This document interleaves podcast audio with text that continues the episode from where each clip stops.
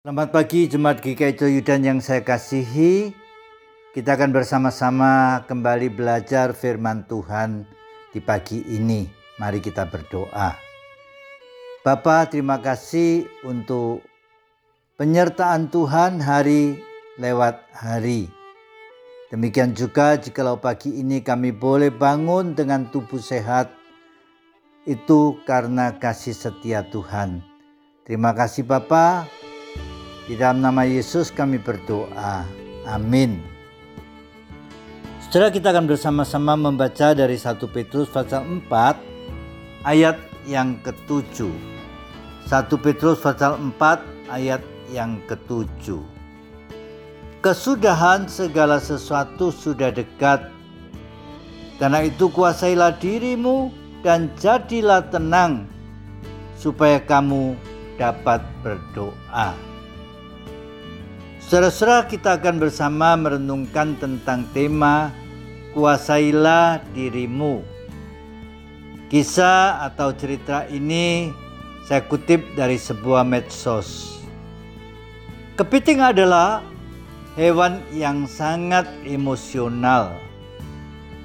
Jika ada sesuatu yang sangat mengganggu, kepiting tidak akan segan-segan untuk mencengkram dengan capitnya sampai tidak bergerak lagi. Jangan menjadi seperti kepiting yang mudah terperangkap dalam kemarahan.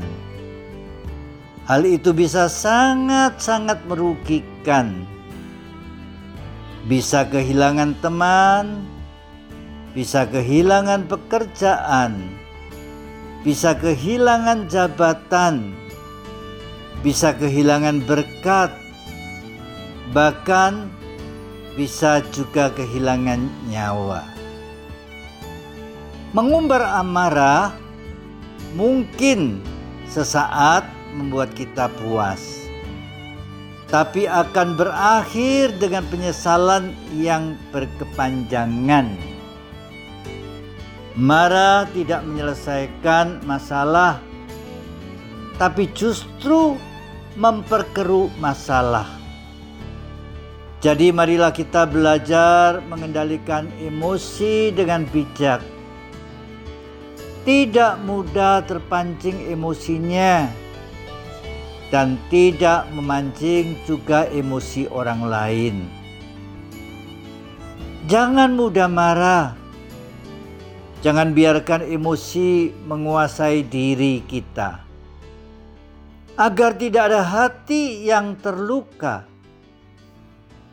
Jadilah sabar, sebab itu akan membuat kita bisa tenangkan hati. Sabar akan membuat hidup kita lebih bahagia. Suasana pandemi sering membuat orang tidak sabar dan kehilangan penguasaan diri. Oleh sebab itu marilah kita belajar seperti yang dikatakan firman Tuhan. Yaitu jadilah tenang supaya kita bisa berdoa.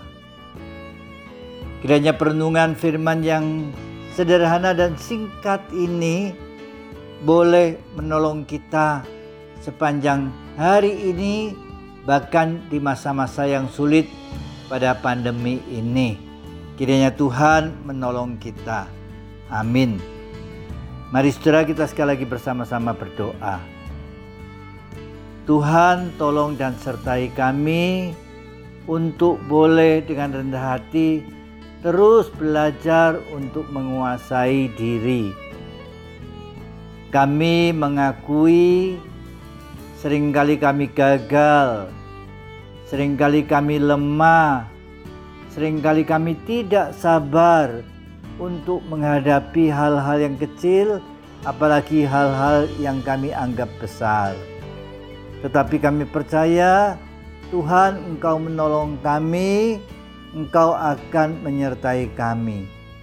Terima kasih Bapa, di dalam nama Tuhan Yesus kami berdoa. Amin.